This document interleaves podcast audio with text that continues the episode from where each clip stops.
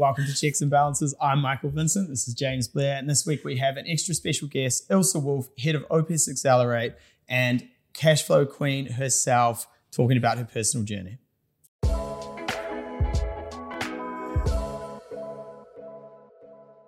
Ilse, great to have you here to share your story. Thank you. I'm so excited. It's great to catch up with you. Yeah.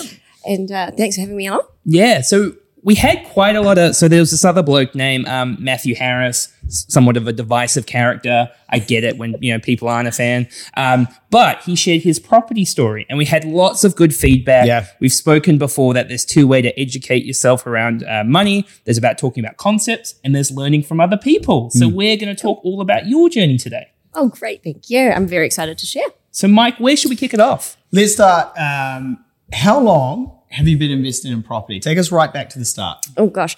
So I just realized with you sort of asking me a few of these questions, I've just ticked over 16 years. Nice.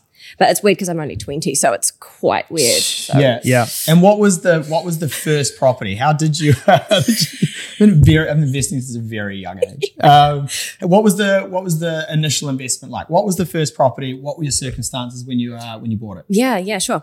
Uh, they were terrible. I had, But I knew a great banker. yeah, yeah, yeah. Uh, yeah. In banking, very good at my job, terrible at taking my own advice. No, um, so uh, I started investing uh, part time, part time property investor Yeah. while I was full time in banking, and it was through that role as a corporate analyst uh, for one of the main banks um, that I was exposed to, you know, many different industry successful biz- business people, and I just saw this association between, hey, either successful people are leveraging their properties to start business, Yeah. or vice versa. Through the success of their business, they're able to buy. So my association just built with that. I was about 22. Um, one of the clients saw my interest, took me aside, ran me through the P&L. And I went, wow, this is like literally going to change my life. Yeah. I'll stop buying all the ridiculous stuff I thought was important at 20 Yeah, years yeah. old.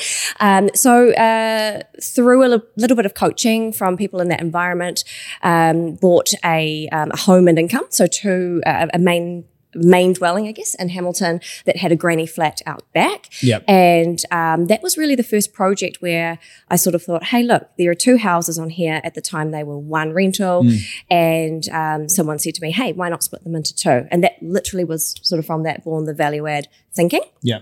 um, that I became addicted to, basically. Um, yeah.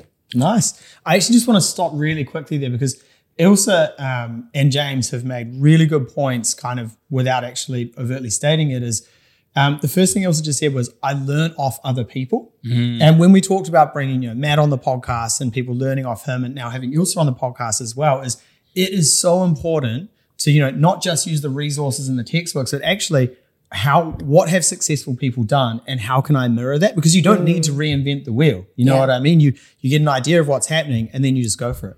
The other bit is, um, you know, some people might say property is a little bit of an addiction. And what do we like doing? we like talking about our problems. So nobody likes talking about, don't ask me about my problems. Yeah. Um, but successful people, like they love sharing their story, don't they? And they go pretty much, they just blurt it out, I find. I mean, so Sean McGirvin, partner at um, Hague Lion, shared a very similar story about how he got into property, where he found somebody who pretty much would just wouldn't shut up talking about everything he'd learned. Is, was that quite similar for you? Yeah, so true. Um, and I think uh, basically it's getting exposure to people who take the time. And I think once you realize the benefits, and there are so many from property investment, it does become addictive. I like to think of myself as a property hoarder. um, For a second, I didn't know where that was going to go. Yeah, yeah, yeah. I'm an indiscriminate collector of property. yeah, yeah, yeah. yeah. But um, and the thing is, the now with the immense knowledge I have gained from so many people, I just think as many people as I can, you know, preach to, it, it is life changing. And I think, you know, there is no age too young to start being exposed to that. So, you know, kids get dragged into the renovations, Yeah. that kind of thing. But um, any anyone who shows interest if they're 18, 20, um, I'm more than happy to try and you know, sow those seeds of interest for them because all it takes is to have someone to take the time to show you a better way Yeah. than what you're doing. And it can be absolutely life changing. Yeah. The other thing I'm really keen to talk about is you said your financial, you know, circumstances weren't perfect, but you worked out a way to get um, started. Yes. Um, we talk about a financial plan plus action equals financial freedom over time. You know, but there's always an excuse why not to, mm. why not to start, and I'm sure you see it quite a bit as well. Yes. What made you I guess pull the trigger to get going, opposed to going. Well, I'm going to wait until I my can- income's could up. be better, or- and I yeah. can produce some debt here, and yeah, Mm. yeah. yeah, yeah, exactly. So I, I've got a pretty dogged determination. So once I uh, once I learned about it, it just has to happen. So Yeah. that's just in my nature, and I understand lots of people. You know, there are many different personality types, and it's so easy. Even in my professional role as a property investment coach now, I hear excuses all day, every day, or you know, the market's not right. I'm not quite ready. I just need to talk to this person. But once um, it really comes down to action. You can have all the research and motivation in the world if you do not take that first step, and it will never be perfect. You'll never have all the resource, all the information, um, and that's almost actually, ironically.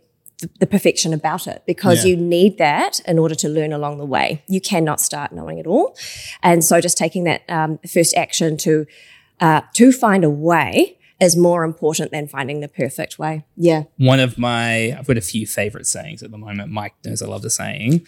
Um, if you found the perfect time to invest, you've left it far too late. The opportunity's gone. Yeah. Um, is one So that I'm good. really liking at the moment. So let's talk about um, your biggest challenges when you started investing in property. Where did you? So you kind of got some knowledge. Um, you were like, "Yep, I'm really keen to go down this road." Where were the challenges you ran into? I had no money. Is that a, is that a prerequisite, Mike? Ah, let me think about that. It is the most common problem. Yeah. tell you that. Yeah. Yeah, Yeah. yeah. yeah. So uh, creative finance uh, is definitely, you know, these are some of the best stories. If you talk to any investor how they started, it's often those nuggets in that first deal, how they got that over the line that you can learn. So the first property uh, that my boyfriend at the time and I went to purchase with my discount from the uh, the bank pricing was we needed a five percent deposit. So in Hamilton, where I was based at the time, uh, I needed around eighteen thousand dollars. So my boyfriend said, "Oh, that's that's easy. That's not much. I'll front up thirteen, and you just throw in the other five. And I thought, "Ooh, cool Hmm, Where am I going to get that? sure. So um, walked out of the bank I worked at, walked down a couple of blocks to another bank and said, um, I'd like to buy a car on an unsecured loan. So really responsible. So um, had this unsecured loan uh, for $6,000 and uh, went back, transferred that. Bada bing, bada boom. Done. First property done. Um, it's quite funny actually. I have a very similar story where James and I have a very good friend. I won't mention his name. Maybe I just did and we had to cut it. Um, We only have three good friends. So. uh, who worked at a bank, uh, may have been doing some lending, uh, got the application together, didn't have any deposit, called the credit check. Well, he didn't, but he got the person to call the credit check so that you know they couldn't see any other credit calls on this uh, um, credit check.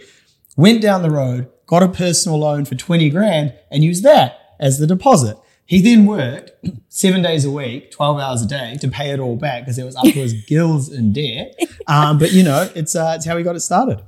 And where there's a will, there's a way. Oh, 100%. And- yeah. Sneaky mofos. It is. It is. We are not advising you to do that. You and by couldn't the way, do it. it is Yeah. No. much. Mm. Like I just don't think you could do that anymore. Nah. I think with the amount of sort of checks that you go through at the banks, mm. they would see that credit decision on there and you'd be done. However, mm. Michael Vincent Shark loans at 20%, he will give you a deposit for your house. Very flexible credit policy Yeah. and no documents. Yeah, yeah, just a wink is required. okay, so anyway, you found a deposit one way or another and you've definitely incriminated yourself. So um, good luck with Statute future of lending. yeah. is done. It's yeah, yeah, fine. that's Yeah. right. So so so um, you got the property and then and then what happened? Yeah. So purchased that one, uh, and then it was. When I think about it now, it was that classic, hey, buy in your own neighborhood. It's exactly what I did. So hand up, it was one block behind the home I lived in. where I was renting at the time. And um, so, yeah, I guess the first project there was to split the, the main house and the granny flat into two. So learning about that process and splitting the meter for the power, etc. And then seeing the beauty of, hey, there are these two incomes that if I lose one tenant for some reason, because I think that's one of the biggest fears. You think, what if I can't find tenants? You know, that's one of those first concerns. Um, if I lose one tenant, I've, I have the other one, so I'm kind of good there. And saw how much cash flow that added. Then that really kind of got me hooked. And eight months after that, right on literally just on the cusp of the GFC about eight months later, um, ended up being able to buy the house that we lived in at the time. And we split that into two as well. Yep. So within, uh, within eight months had two uh, home and income properties effectively. And thank goodness we did that because when the GFC, global financial crisis hit, uh, the interest rates were around 9% Yeah. fixed. And even with the two incomes on each of those, we were still topping up a couple hundred dollars a week. Yeah. So that kind of was a real, that was a massive learning point to go, hey, there's something in adding value. Yeah. Yeah. And I know we don't like to dwell on assets that we maybe don't have anymore, but what do you think those uh, houses would be worth now each? Just a rough Mm. guesstimate. Yeah, good point. Because I do have one of the two. So the Oh, yeah. very first one I Nice. actually kept. So when we split up, we had negative equity. That was Yeah. just after the GFC. so you get one, Thanks. I get the other. We're all I'm- stuffed. Yeah. Thanks for just digging it in there a little Yeah. bit, uh, Mike. But uh, yeah, so when we broke up, you know, we had no option. If we had sold both properties, we would still have owed the bank Mm-hmm. after repaying the loan. So we ended up just splitting the debt down the middle and taking one property each. Yep. Um, so I've kept that one, but really important thing is that that still suits the type of property I Hmm. want now. Um, but it's true, sometimes you um, they they no longer serve you that purpose. I think if it had been just a standalone house, it definitely wouldn't be good enough for what I'm focusing on right Yeah, now. yeah. But again, having the incomes, it was it was really good. It's um yeah, so that was bought for three hundred and forty odd thousand, um, and it's worth about one point one right now, And this sort of depressed And state. listen to that. The next time that someone comes to me and says, We're at the peak of the market, I'd be an idiot to buy right now. You could argue that the GFC at that time was the peak of the market and it all fell off a cliff the next day. If if you retain the assets for long enough, it doesn't matter. These are long-term assets. You're not thinking about these on what happens in six months or 12 months. You've just got to hold on to the asset. Yeah. So if you did buy in 2021 uh, and you're going, oh, why did I do this? I made such a big mistake. Um, time fixes most financial mistakes. Maybe not personal mistakes, but definitely James. financial mistakes. um, so So speaking of mistakes, yeah, what were some of the biggest mistakes you've made? Let's please, Right. please keep them financial. yeah, yeah. We, Yeah. we, don't, we want to keep this, you know, keep under this going. hour. Yeah. yeah, yeah, sure. we want to go live with this. Yeah, uh, yeah. So I think uh, there were a couple of properties following those where I thought I'll dabble in a few different types of properties or Yeah. different ideas, and uh, uh, not adding value. Uh, you know, so not renovating or not somehow uh, improving the value of the property or the, Mm. the rent performance of that definitely started to hold me back because the second mis- mistake I made was thinking, hey, I'd, I'd heard some information that, hey, if you, if you renovate and you can form a deposit, all you need to meet is the LVR requirements and you can Yeah. just go and go and go. So I became super tunnel focused on that and I became obsessed with, I just need equity and because that equals wealth. I'm Yeah. not worried about the rent. I want the wealth. Um, but there's only so far that would get you. And the first time I heard that was, I think I was about four or five properties in and my broker said, um, oh, you, you can't go again. I said, hang on, no, I've, I've created that 20% deposit at the time. He said, no, no, but your servicing is too low. And I thought, what the heck? And it, it was in that moment I realized I needed a balance of both. Yeah. Um, and so in that moment started to become really obsessed with, okay, I need to have cash flow as well. Um, what also happened, and this is my biggest mistake, was that through that obsession with uh, raising equity through renovations, uh, I bought three Auckland, central Auckland properties in really quick succession. This was within about six months. And then the Auckland property market flattened out. Um, I'd maximized that recycling. So, that, you know, they were really high, highly leveraged properties. And, um, but hadn't actually looked at what the rents would be after the renovation at all. Yeah. And within about six months, I had this revolving credit that seemed really big, but was completely gone in six Yeah. months. And I thought, hang on, what's wrong here? Finally put a, an Excel spreadsheet together and thought, oh my gosh, these properties, these three properties alone are going backwards at 55 grand a year. Oh, Yeah. That hurts. Fairly big, fairly big mistake. Fairly big mistake. Um, and that actually was the biggest life changing moment for myself and for my family. I had just had my first um, child. Uh, she was she was about five months. So like the stress, could you imagine Yeah. that compounded stress? Just the baseline stress level there Yeah. is through the roof. Yeah. So um, we actually had to make some huge changes. Um, we ended up renting our house out for a while. My in-laws very fortunately were able to put us into a house, um, another property that they had, and um, we knuckled down. We were on one salary, my husband's salary. Um, I was, you know, at home with a five-month-old, and I just said to myself. You will never repeat the scenario, and never will you put yourself in this kind of risk again. Yeah. I had this master Excel spreadsheet, and I said, once a day, I'm going to look at the sheet and make one change forward. And every time I look at this, I'll make a tweak, one shape or form, and move forward. And it took us 18 to 24 months to truly clear out of that negative mm. gearing from 55,000 to a point where we could change our circumstances enough to keep moving forward. Yeah. But that was probably the most terrifying moment. the daily tweaks, small little tweaks you made in terms of the spreadsheet. Can you just mm. What those were. Yeah, give us like some high level kind of what what did, what did they look like? Yeah, well, I made sure the first thing was was the obvious thing I would do, which was check with the property manager. So our portfolio by that point was about eight properties: um, Auckland, Hamilton. Yeah, just Auckland and Hamilton at that point. Um, and so with both of the property managers, I just checked, hey, are the annual rent reviews? No, sorry, at the time it was six monthly. So yeah, can you please check that we're completely on market? Can you let me know if there are any other opportunities? Yeah. Is there anything I should improve or tweak that would get us a better rent? And then if a tenant gave notice, I was looking at ways to add value or spruce it up, you know, even a lick of paint, Yeah. um, could get an extra 20 $30 a week. Um, and I would go and do that myself. So Yeah. anything cost effectively, I'd do that travel, you know, rather than $5,000 or $10,000 for a professional paint job. I'd quickly da- gone down there because i'd learned a lot of the, the skills in my first projects. Um, and then other things like getting a consent to add a second toilet um, started to really put into effect some of my now current principles, adding walls to add bedrooms and just nudge cash flow as well as bring expenses down as much Yeah. as I could. You know, review the insurance, review and negotiate negotiate uh, property management fees, that kind of thing. Nice. Um, you've got a, a line in here which I really like. Cash flow is king. You can't buy groceries with capital gains. So true. So true. Yeah. Yeah, yeah. I tried. I tried to ta- um, pay wave with a house. Yeah. It just didn't work. I just had a brick. Real short term view. They They're should like, have you bought that from Webb's, didn't you? I was Yeah. like, okay, I'm an idiot. Yeah. yeah, yeah. So I, I'm guessing that was a combination of one income, having to do the sacrifice you had, had a baby, and was kind of looking at the the cash flows and go, what do I learn from this? Totally. And and the the really emotional point of that, I was really disappointed in myself because that the property was my baby. You know, we were a couple of years into sort of I, was moving into full time investing through renovations, and my husband was working um, in marketing for a corporate. Fifty five thousand dollars top up purely on an interest only set of loans told me that he was going to work for about four months, four or five months a year, just so we could stand still. And That's time away from us. That's time Yeah. away from the, our baby, and um, and so that was actually the emotional driver for me to fix that. Yeah. Yeah.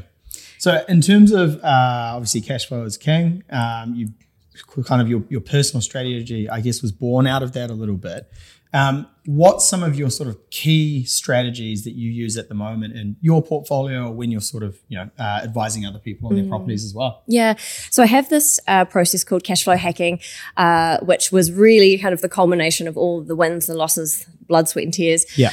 along the way. Um, so a- couple of years ago, well, several years ago, really started to think, how can I buy at discount, especially in a hot market, or how can I look at properties that others are not? And kind of where I got to was if I can quickly and cost effectively upspec a property, that's one way to hack or to buy a property at discount. So if the bulk of the market is looking at three bedroom, one bath houses to, to buy as a, either a first home buyer or a doer, which is where many investors play in that sort of, that kind of price band. Um, I was thinking, okay, well, if I could buy a two bedroom house because there's less competition with that, but one that's big enough where I could maybe turn it into a three bedroom mm. house. Or if I could look at the, the size of that land in that section and add value some other way, I'll be able to buy less than what I plan to spend and put a little top up into the renovation Yeah. and actually distort the rent. and that way I can get a better gross yield or return from that rent that way. So I started to play with a few different things, talk with property managers, talk with valuers to see where I could win on both a, an equity grab as well as rent increase. And if that sounds interesting, we have a completely separate episode coming on cash flow hacking. So make sure to subscribe and give us a review so you see that episode. Before we um, wrap it up, I'm very keen just around the advice you give um, someone who's thinking about getting started. Yeah. Oh, hang on, what have I put there? So I think the main thing was about like Oh, not, yes. not being perfect. Yeah. Yep, yep, And having- seeking advice. Yeah. Yeah, exactly. So um, to, to to hustle and find a way is the most important thing because you'll never have all the tools, all the information, all the resource. But get creative and read, find out how other people got into property investing, and just take that step. Commit to making progress, and you will learn along the way. Ironically, but true, uh, is that things get easier once you start, and it's it does snowball. Um, even the deals as they become more complex, they oddly become easier to leverage. It's sort of back to front in some ways, but the key point is to not just be motivated, but turn that into action. And then the other point is you can compound your time and progress in this industry uh, by leaning on people who have more experience than you. I always think about it as, you know, I was this fresh investor, had no experience, but someone who had 20 years of investing was coaching me through that. Yeah. I got to piggyback that 20 years as though I had 20 years. Mm. So compound your experience and your time by leaning on people who are ahead of you and have achieved what you want to achieve. Yeah, it's Easiest amazing way. advice there because you just uh, the, the people around you, like we talked about at the start of the episode, genuinely want to help. Mm. You know, like it's not like everyone's hoarding these secrets. You know, like you don't have to subscribe to a YouTube thing for fifty nine ninety nine a month or anything like that. Like, Although, click the bio below. Yeah, you know, if you just if you just seek someone out who's experienced, usually they want to help. You Yeah. know, Yeah. they're not like Totally. I'm I'm not hoarding all of this to myself. Have a crack. Yeah. And, and that's the thing. It's if you learn from those people, you can avoid the really costly or the time wasting mistakes, Mm. Yeah. right? And um, there is so much more information out there from compared to 2007 when I started. It, you know, it was who can I answer these questions? I'll you know I'll talk to somebody, but there Yeah. is so much free information out there. There's there is no excuse. Yeah, yeah, definitely. Okay, so we've got a part two coming up. If all of this is of interest, um, Ilse from OPES Accelerate is the person to uh, talk to, but we're going to go into a lot more detail in the next episode about all things cash flow hacking. Great. So thanks for joining us. Make sure to subscribe, give us a review, and we'll catch you next time. Cheers.